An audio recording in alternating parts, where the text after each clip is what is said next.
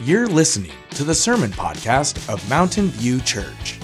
Whether you're here catching up on last week's message or digging through a past series, we're so grateful you've tuned in today. Our prayer is the next 30 to 40 minutes helps you become a more whole follower of Jesus. If you're local and would like to join us, we'd love to see you this Sunday.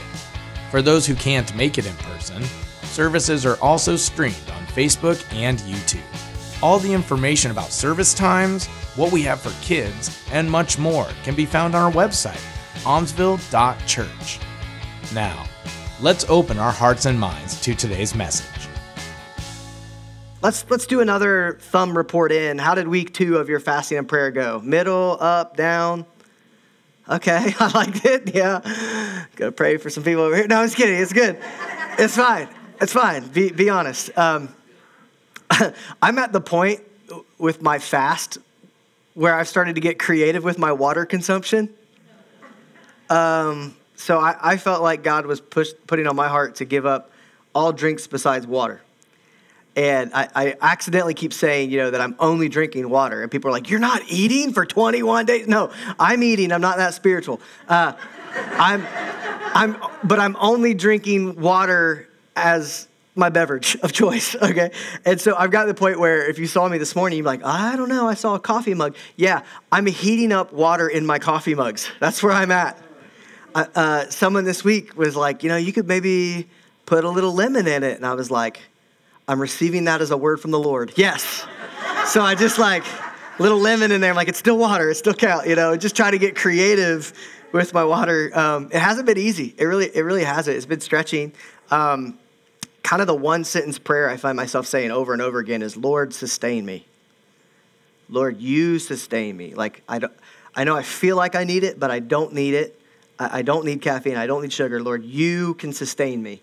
And so that's been kind of my one sentence little prayer, sometimes out loud in the middle of like meeting with someone at a coffee shop. You know, they're like, let's go to the coffee shop. I'm like, can we go to a library? Or like, meet in the front row of our church, far away from the kitchen, you know.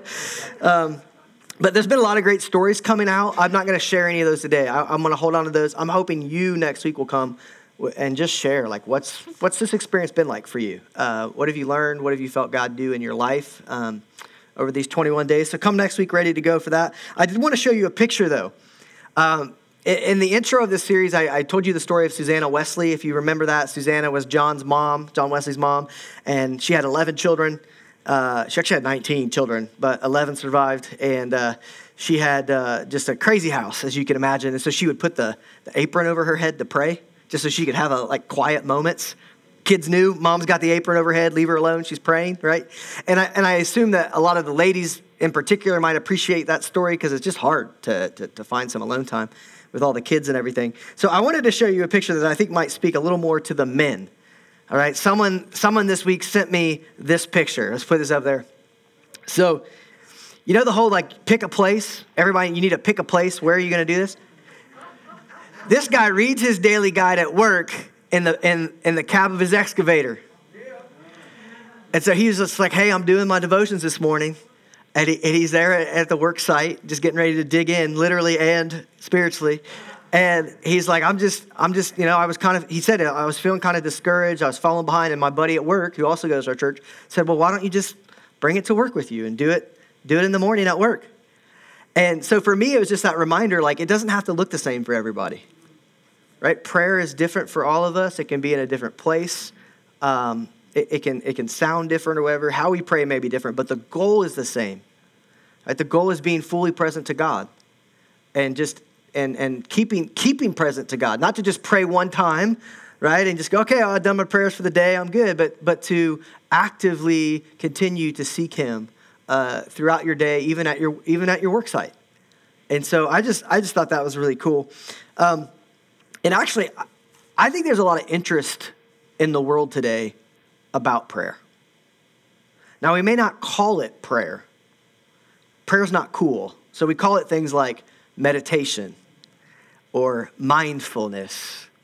Because um, those are more like just, I think, respectable in, in our culture. But statistically speaking, there's less people attending church. There's less people doing what we're doing here this morning. But it seems like there's more and more people interested in prayer. And, and I find that really fascinating. Um, you walk into a bookstore or a shop at the airport, you are going to see tons of books about meditation and all these things. In, in 2013, the New York Times ran this really lengthy article about a man named Robert Hammond. Hammond is a, a wealthy developer in New York City. And he was at the height of kind of his career and, you know, super successful. And he decided he was going to leave all of that behind and go to India for three months to, to meditate at these retreat centers and this is in the New York Times. This article is written about the guy, and the, the author of this article is just like gushing over how awesome it is that this guy would drop everything and, and go and pray. And he talked about thousands of Westerners, that's you and me, Europe, America, uh, who were doing this, who were taking time to go to these monastic retreats in Asia and, and you know, get in touch with themselves and you know, all of these kinds of things. Um, billionaire media tycoon Rupert Murdoch. Maybe you've heard of him. He owns Fox and uh, Wall Street Journal, lots of media outlets. He recently tweeted, okay, he, he tweeted that he's learning transcendental meditation. And I, his, I think his tweet's kind of funny. I could just see him typing this out. He said, It's not that easy to get started, but it's said to improve everything. He's tweeted that out. Like, I don't know how to get started. It's kind of hard to get started, but they, whoever they is, they tell me that this will improve everything in my life. So there's this growing interest. It, it, seems that many people, even people who aren't would, wouldn't consider themselves religious, maybe they would even consider themselves skeptical, are finding themselves drawn to some form of prayer, even if they don't call it prayer. And I step back and I think about that and I go, you know, it, it's almost like there is a God who put in us this instinct to want to connect with Him. Imagine that. Imagine that. Now, not all prayer is Christian. I want to be very clear about this. Uh, every religion has some form of prayer that I know of. But not all prayer is Christian because who we are praying to and, and what exactly we are seeking from God uh, matters. Right? So in the Old Testament, if you, if you grab a Bible and open up the Old Testament, if you're on the Bible app this morning, click on events. If you go to events in the Bible app, click on Mountain View Church, you're going to have all the scriptures and notes there. It's a great little tool. But in the Old Testament, Moses is uh, he's talking about what sets Israel apart from the other nations around them.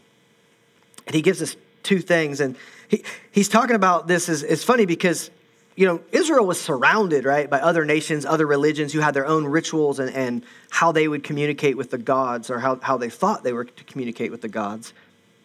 But in Deuteronomy chapter 4, uh, Moses makes a really profound claim. He's talking about the importance of the law and all these other things, and then he just kind of drops this little, this little nugget in here. So, verse 6, Deuteronomy 4 Observe them carefully, talking about the laws. Observe them carefully, for this will show your wisdom and understanding to the nations who will hear about all of these decrees and say, Surely this great nation is a wise and understanding people. For what other nation is so great as to have their gods near them, the way the Lord our God is near to us whenever we pray to him? So he mentions two things here that he says sets Israel apart from all of the nations, all of the, the other like religions around them, right? He says, first off, our law. He says there's some wisdom here. And when I think wisdom, I think it works. Like if you're wise, like you just do the right stuff. It just it it works. Uh, it's not just about head knowledge, right? It's about when you put that knowledge into practice, it it it just goes well. So he says other nations see our laws and go, "Wow, they know how to live. Like this is working right." So that's the first thing. And then the second thing he noted, he says is different. He says that when we pray, our God really listens and draws near to us. Says the other religions around us can't make that claim.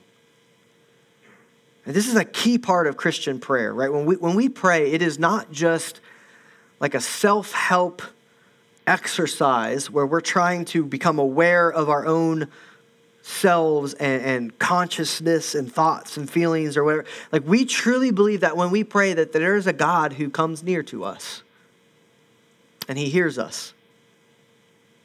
That's different. Uh, maybe, maybe, to help get this, you, you, could kind of think of it in three different uh, pitchers or, or, or cups. I, I was going to use cups, and then I realized watching online in the room, you may not be able to see them well. So I had to go into the coffee area to get these this morning. And, and in the fridge was Diet Coke. Lord, sustain me. I was. I can do this. Okay, um, so to help you kind of get this, see, you see cup one, right? It's all dark and, and whatever. This is kind of represents all the things in our life that we'd like to get rid of, right? It's all the toxins, uh, whether that's spiritually, mentally, whatever. It's the thoughts that aren't pleasing to God. It's the, it's the toxic patterns and behaviors we've learned throughout our life. It's our past trauma. Um, it, it's all of the stuff of life that's hard and, and that, that we want to kind of rid ourselves of negative emotions, experiences, all of those things.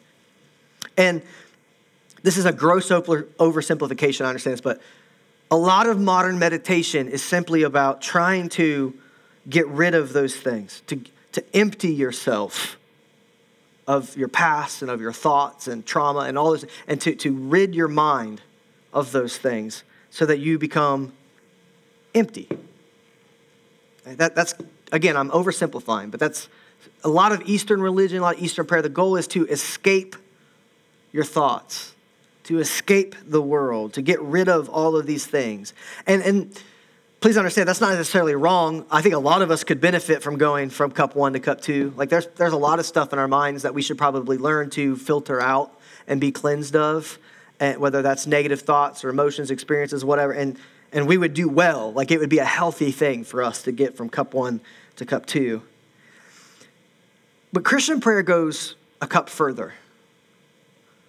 Right? In Christian prayer, the goal isn't necessarily to just empty yourself, to, to lose you know, your thoughts or your consciousness or to escape from the world. That's not the goal. The goal is to, be, to seek to be filled with God. So you go from emptying yourself. Yeah, that's great. But but Christian prayer. What what did Paul say in Ephesians? Right, you meet uh, Ephesians chapter three. We talked about just a week ago, I think it was, where Paul's prayer is that we would be filled with all the measure of the fullness of God. He didn't pray like, Lord, help them to be empty of X, Y, or Z. Again, not that that's bad. He, he prayed, God, that they would be full of your spirit. That you and I would experience God in such a profound way that we wouldn't we would get rid of some things in our lives, but it would be in order to make room for more of God. That's the whole point. And I think, again, over oversimplification, but I, I think much of modern spirituality is about getting here. And I think Christian spirituality is about getting here, about making room for God Himself to fill you and then to carry that presence into every area of your life. So when we pray, we're not just going from bucket one to bucket two, we're trying to get to bucket three. Now, I, I think one of the biggest questions we have, though, when it comes to prayer is, is why? Like, does it make a difference? Like, why should, why should we even pray? It, you know, maybe, it, maybe my time would be better served just like doing something. Because I just, you know, what's the point of sitting and, and praying rather than taking action? And, and, I think this is a tension in our souls, isn't it? Have you ever under, have you ever thought about this? Have you ever felt the tension between praying and, and, and action? I, I think I feel this all the time. And so I want to examine three different attitudes when it comes to how we think about prayer. And I want to just alert you the rest of the sermon is going to involve some math and some grammar. You good? Yeah. It's okay. The doors are locked. You can't go. No, I'm just kidding. just, you're always free to go. It's not going to be hard. There's no tests. Take a deep breath. It's, it's not going to be hard, okay? So, like, let, just go with me. This is easy. Okay, so attitude number one, attitude number one is prayer is greater than action. You remember greater than, less than signs? See, not that hard, people. You got this. Prayer is greater than action. I think if we're not careful, and, and, and sometimes we, it's dependent upon how you grew up or maybe what church you went to or how you've been raised or whatever. I think if we're not careful, we can fall into this attitude where prayer is what like really matters to God. You know, just to be quiet with Him and seek Him and pray about Him. And, and action or like what we do is kind of on a lower level. Like it doesn't matter as much, it doesn't make as big of a difference as prayer. And it makes me think of this story in Acts chapter 12. If you want to flip from the Old to the New Testament, jump over to Acts chapter 12 with me, fifth book in, in your New Testament. In Acts chapter 12, persecution breaks out against the followers of Jesus. Right, Herod is on a rampage. Uh, he's already killed, had James put to death. Then he arrests Peter. He throws Peter in prison. He puts him under lock and key. He, he, puts him in chains. He's got 16 different guards that, that guard him throughout the day, like four groups of four. So like he, he can't go anywhere. And his plan is, is he's going to put Peter on trial. So what do you think the other Christians start do, doing when Peter's arrested? Pray. Right? Look, there's really only two answers in church. It's either Jesus or pray. Okay, so come on, guys. Okay, yeah, they start praying. They start praying. So, Acts chapter 12, verse 5. So, Peter was kept in prison, but the church was earnestly praying to God for Peter. And, and the key word there is earnestly. Right? It wasn't just like, God maybe kind of like, all right, cool like passionately going after it in prayer for Peter and, and over and over, right? Some translations say they prayed without ceasing. We talked about that last week. This idea that they just like, man, they're not going to stop praying for this. And so here's what happened because of their prayers. Verse 6. The night before Herod was to bring him to trial, Peter was sleeping between two soldiers bound with two chains, and sentries stood, stood guard at the entrance. Right? He, like, he's not going anywhere. They've got him surrounded. Suddenly, an angel of the Lord appeared, and a light shone in the cell. He struck Peter on the side and woke him up. Quick, get up, he said. And the chains fell off Peter's wrists.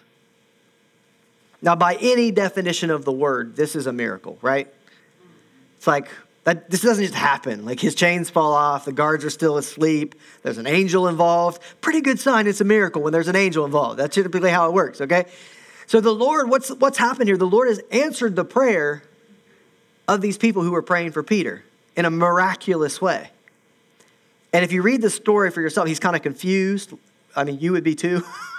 what is going on here? You're an angel. Wow, okay. So he grabs his stuff and he kind of stumbles out into the street and he goes to find the rest of the gang who are hanging out at Mary, the mother of John's house. Not Mary, the mother of Jesus, different Mary. We know that this was kind of the first century hub of early Christianity. They met at John's mother's house.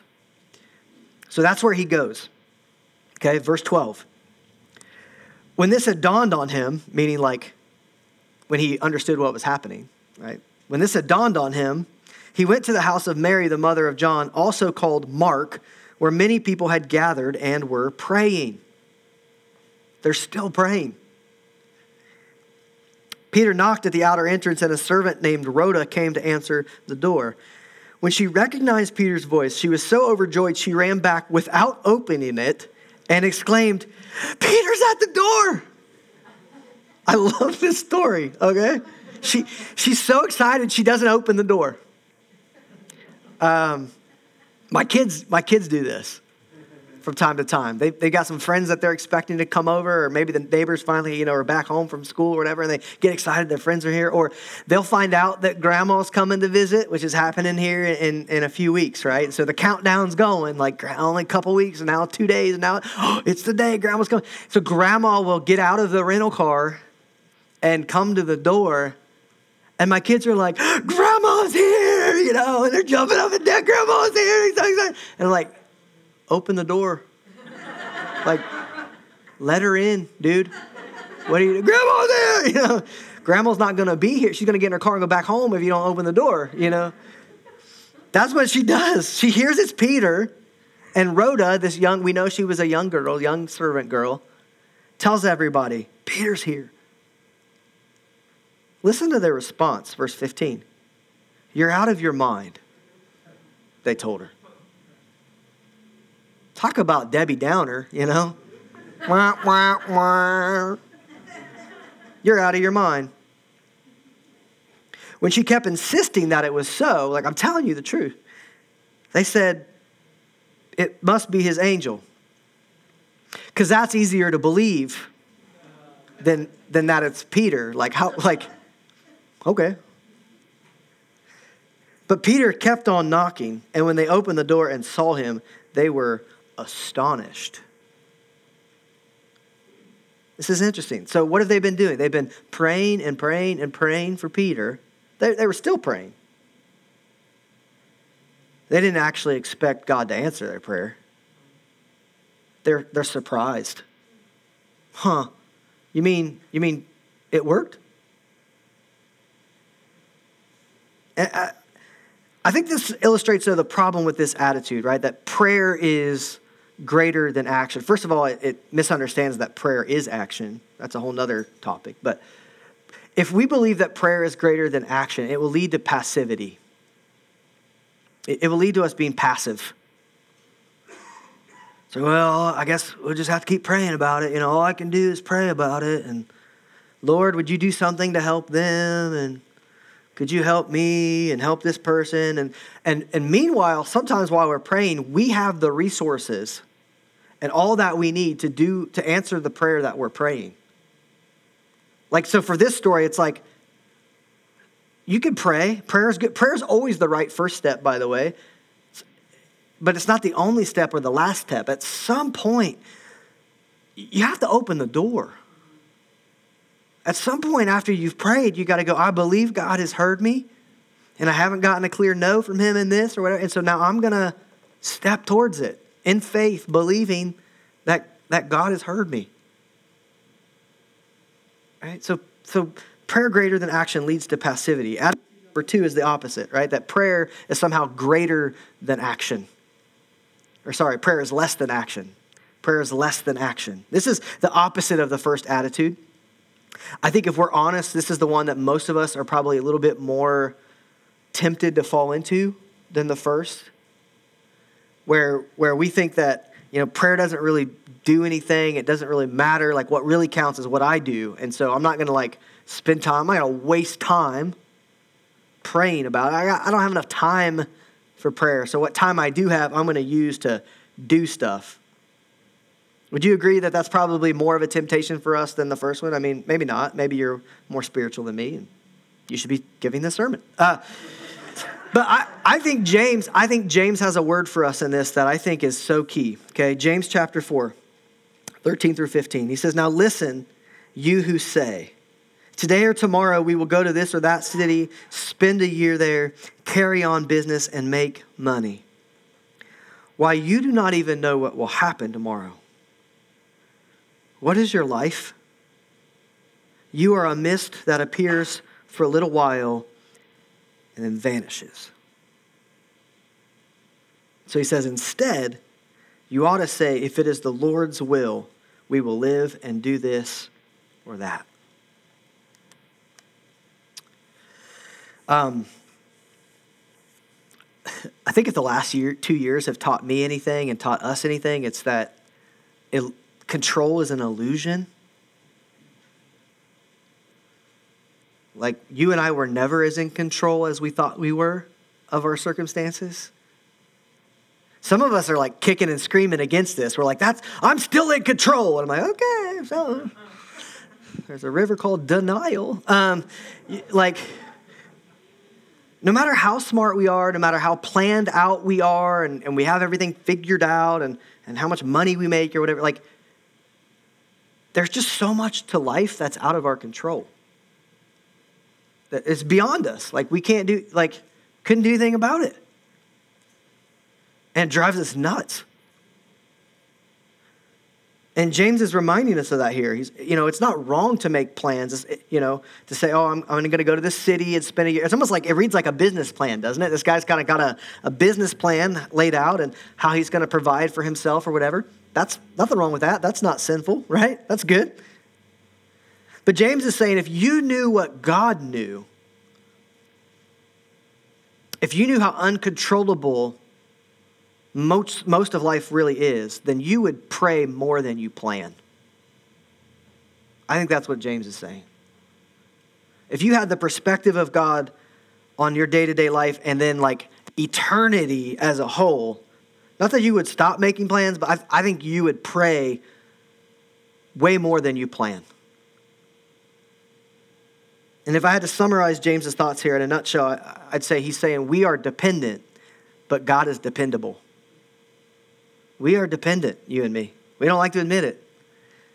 But boy, we are. We are dependent. Thankfully, God is dependable. So we should pray. This is hard. It's, it's the opposite of everything we've been taught growing up, right? In the physical world, the older you get, the, the more mature you become, the more independent we expect you to be. Isn't that kind of the goal uh, when you're raising kids or whatever? Like, you know, when my son is three, I help him tie his shoes and he figures that out. You know, if I'm still helping him tie his shoes at 30, someone failed. like, I failed, not him. I failed, right? Because that is the expectation that as we grow up, we would become more independent. Uh, we would learn how to do more things on our own. We would uh, get a job, get a driver's license, move out of the house by the time we're 45. Like, it's, I mean, that's the goal. In Oregon, I mean, that's the way it works, right? Nobody can afford rent. Uh, that, that's maturity physically, is to get more independent as you age. Spiritual maturity flips that on its head because in spiritual maturity, the more you grow in your faith, the more you realize you're dependent on God. Do you get that? The more you need Him, the more you can't do anything without Him, the more you realize, wow, there's so much I don't know. God, thank you for being in control. We are dependent. God is dependable. And when we forget that, what's the result? Right? If the first result was passivity, like we just don't do enough, this one, if we believe that prayer is less than action, it equals pride.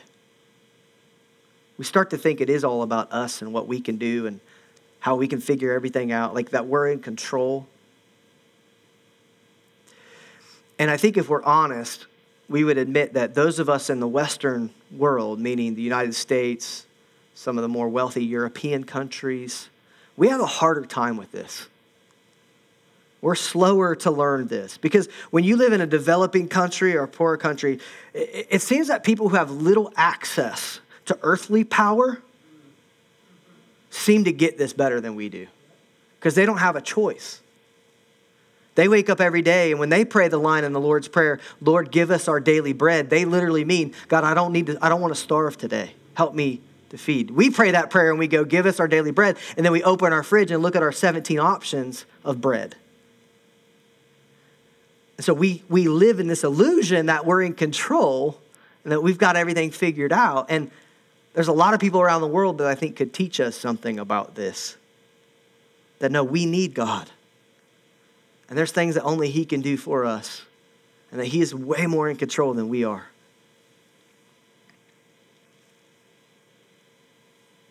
Attitude number three, lastly, is, and you, you see this probably coming, but it's prayer plus action. See, this math was easy, right? Less than, greater than, plus. You guys are, you guys are with me. Here's where we're getting a little more geeky, right? Come, come with me to the land of grammar. We're gonna we're gonna talk some grammar for a little bit. Any language arts teachers in here? Okay, cool. So if I get this wrong, nobody can tell me. All right, sweet. Okay. I wasn't very good at grammar growing up. Um, so in grammar, especially when we talk about verbs and sentence uh, structure, there's sort of three voices. Right, so the first is the active voice. The active voice is when the subject is doing the action. You initiate what's happening. So, for example, uh, I counsel my friend. I, am doing that, right? I'm initiating the action. That is active voice. Passive voice is kind of the opposite. Passive voice is when you are the receiver of the action. So in this case, that would be I am, I am counseled by my friend. You, you, are you tracking with me? That's the passive voice. You didn't start the action, it's being done to you. You are receiving the action. There's this little known voice called the middle voice. Um, it's weird. I, I, don't remember ever learning this growing up. Apologies to my elementary school teachers. Uh, if, I think you failed me. I really do. No, uh, they're not watching. It's fine. Uh, the middle voice is, is unique. The middle voice is when you you participate in something, but it's been initiated by someone else. Like you're an active part in it, but you're not in control of it. So if the active voice is I counsel my friend, and the passive voice is I'm counseled by my friend, the middle voice would be like um, I take counsel.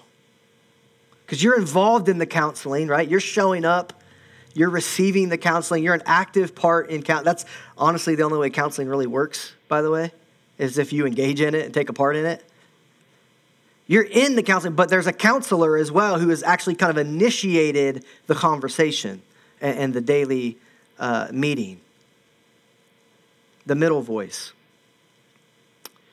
Eugene Peterson, one of my pastoral heroes, says that that is the realm of prayer. That prayer takes place in the middle voice. And so there's a longer quote. Okay, it's a little bit long, but I think it's worth it. He says, I do not control the action.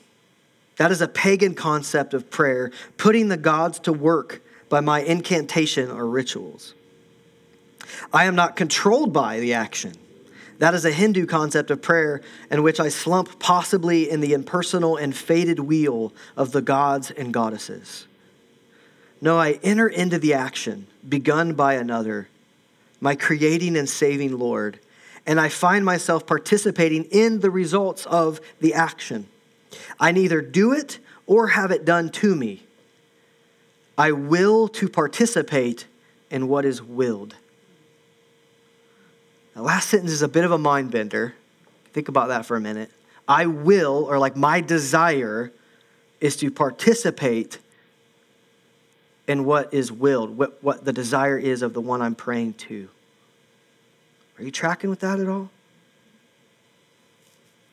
In other words, in Christian prayer, you and I, we don't control God, active voice. We don't, God doesn't work for us. He's not a giant vending machine in the sky. If we can just put the certain amount of prayers in and push the button, we get what we want. That's just not how it works. Nor are we controlled by Him, like we're puppets and we really have no freedom and just whatever He wills is kind of what happens and we don't really have a say in the matter, so what's the point in praying anyway?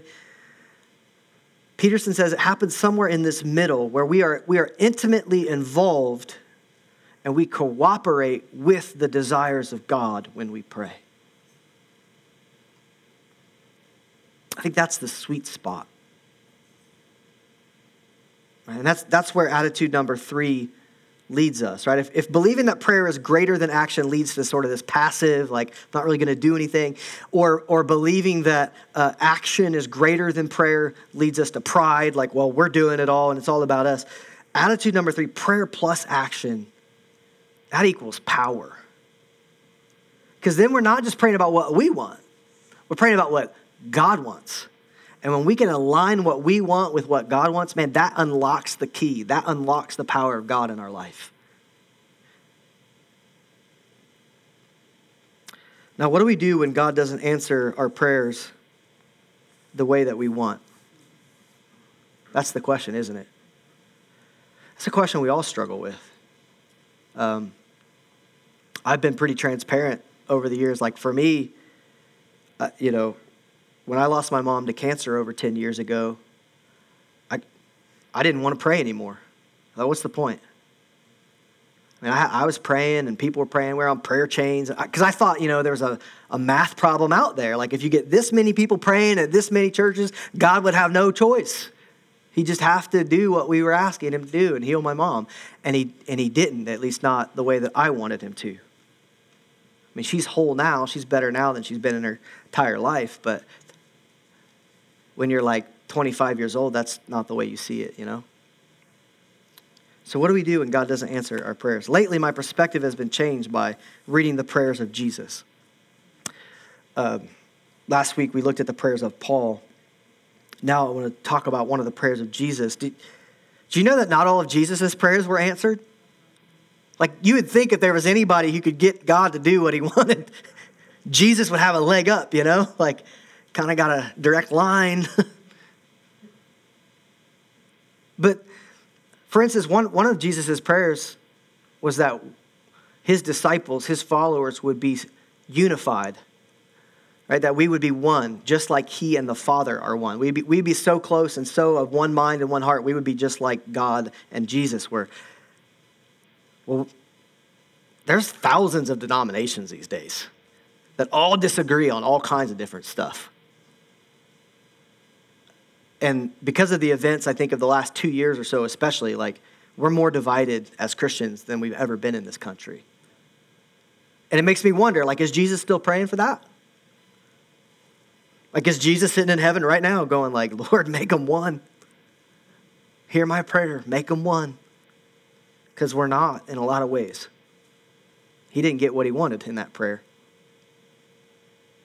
But the one that really stands out to me is his prayer in the Garden of Gethsemane. Many of you might know this story. He's about to be crucified, he's days away from death. And he goes to the Garden of Gethsemane, which, by the way, Gethsemane means oil press.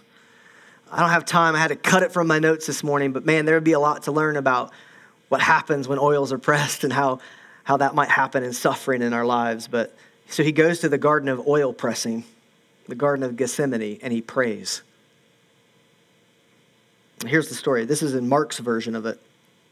Verse 32, Mark 14. They went to a place called Gethsemane, and Jesus said to his disciples, Sit here while I pray. He took Peter, James, and John along with him, and he began to be deeply distressed and troubled. My soul is overwhelmed with sorrow to the point of death, he said to them. Stay here and keep watch. Going a little farther, he fell to the ground and prayed that if it possible, the hour might pass from him. Abba, Father, he said, everything is possible for you. Right, we believe that. Like, God isn't limited, is he? You can do anything you want, God. Everything is possible for you.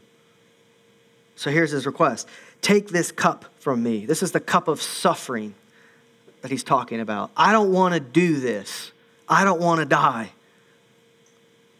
Take this cup from me.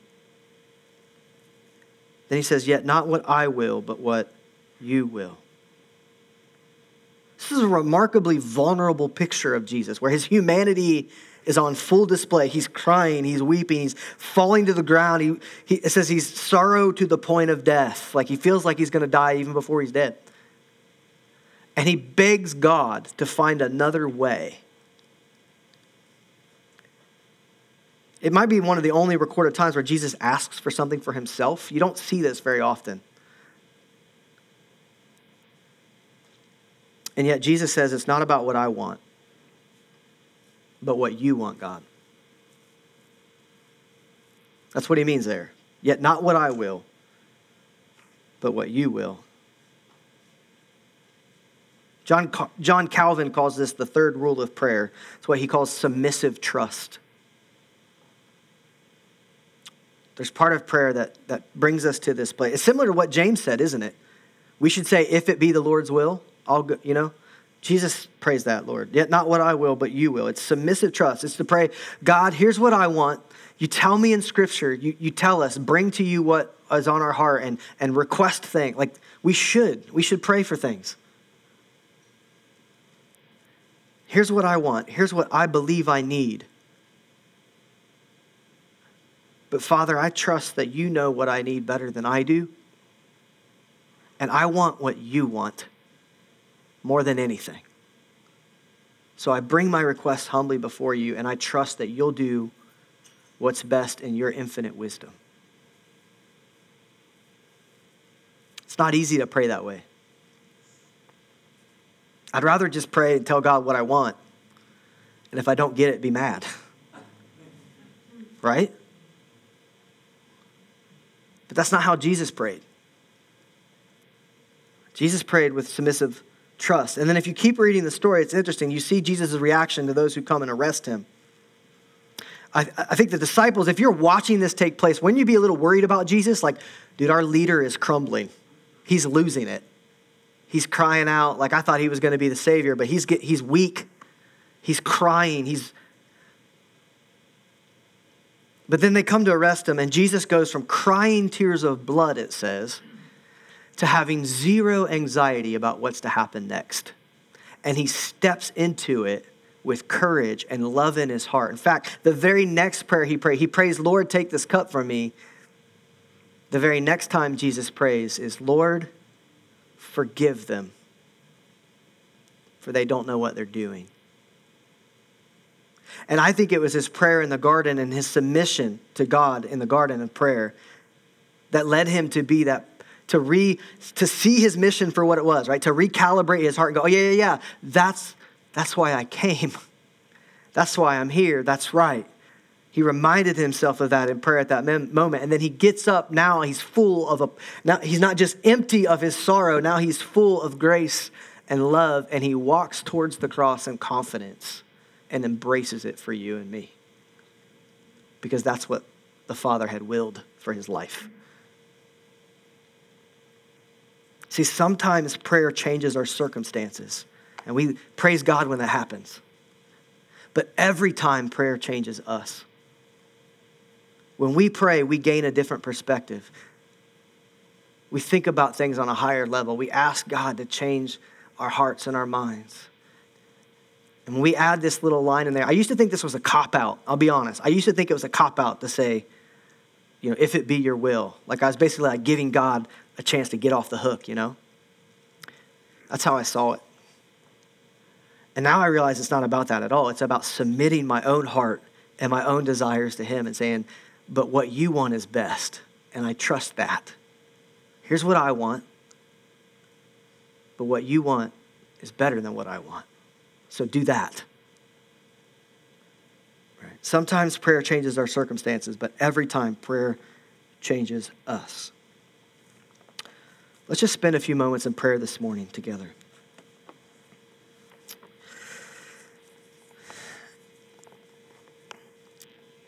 God, as I look out across the room this morning, I know this particularly this, this last portion of the message is pretty raw to some of us because there's been things we've been praying about and praying about and haven't gone the way that we'd wanted. Lord, would you meet with us? Would you speak to our hearts right now? Would you remind us of your love for us and your infinite wisdom? God, that doesn't mean you don't love us. Your word says that there's nothing that we can do, there's no place we can hide that is away from your love, Lord.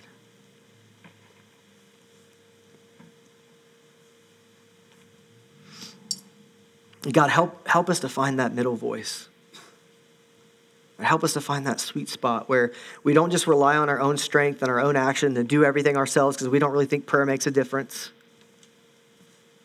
And we don't just pray and pray and pray and pray and then never actually step into it and never really do anything, not believing that you've paid away, paved a way for us. Lord, help us find that sweet spot where we combine prayer and action and, and seeking your will together. That's where I want to land. That's where I pray as a church we exist and we land. We pray this in Jesus' name. Amen. Well, like we've been doing the last few weeks, we're going to just have a time uh, of quiet together. If you want to sing along, you can. If you want to kneel, you can. If you want to stand, you can. But I recognize for a lot of us, this is the quietest, most focused, you know, hour a week that we get. And so why not just spend a few minutes of prayer rather than just always talking about prayer?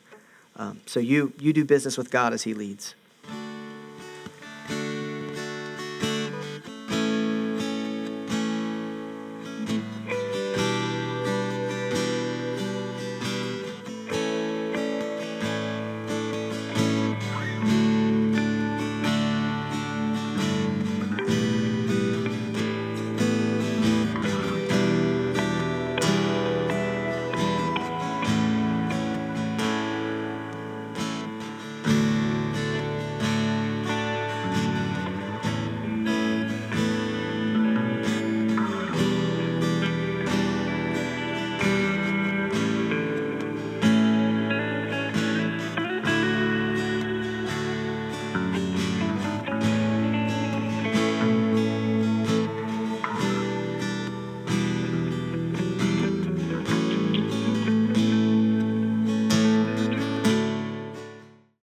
In 1982, uh, the famous evangelist Billy Graham was invited to the Today Show in New York City to record an interview. and the assistant uh, assistant producer of the Today Show had set up a, a, like a private prayer room for Billy to go and pray before they went on national television, and it was, it was a nice gesture, right, for him to be able to have this kind of quiet space to get alone and, and, and be with God. But uh, Billy Graham's assistant actually let the Today Show know uh, that won't be necessary. That that's really not not that big of a deal.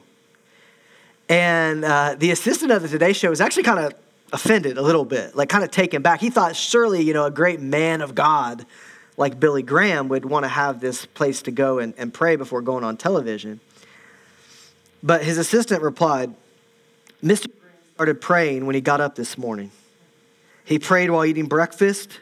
He prayed on the way over here in the car you sent for us. And he'll probably be praying all throughout the interview. Right? Graham had a praying life. He didn't just have a prayer life.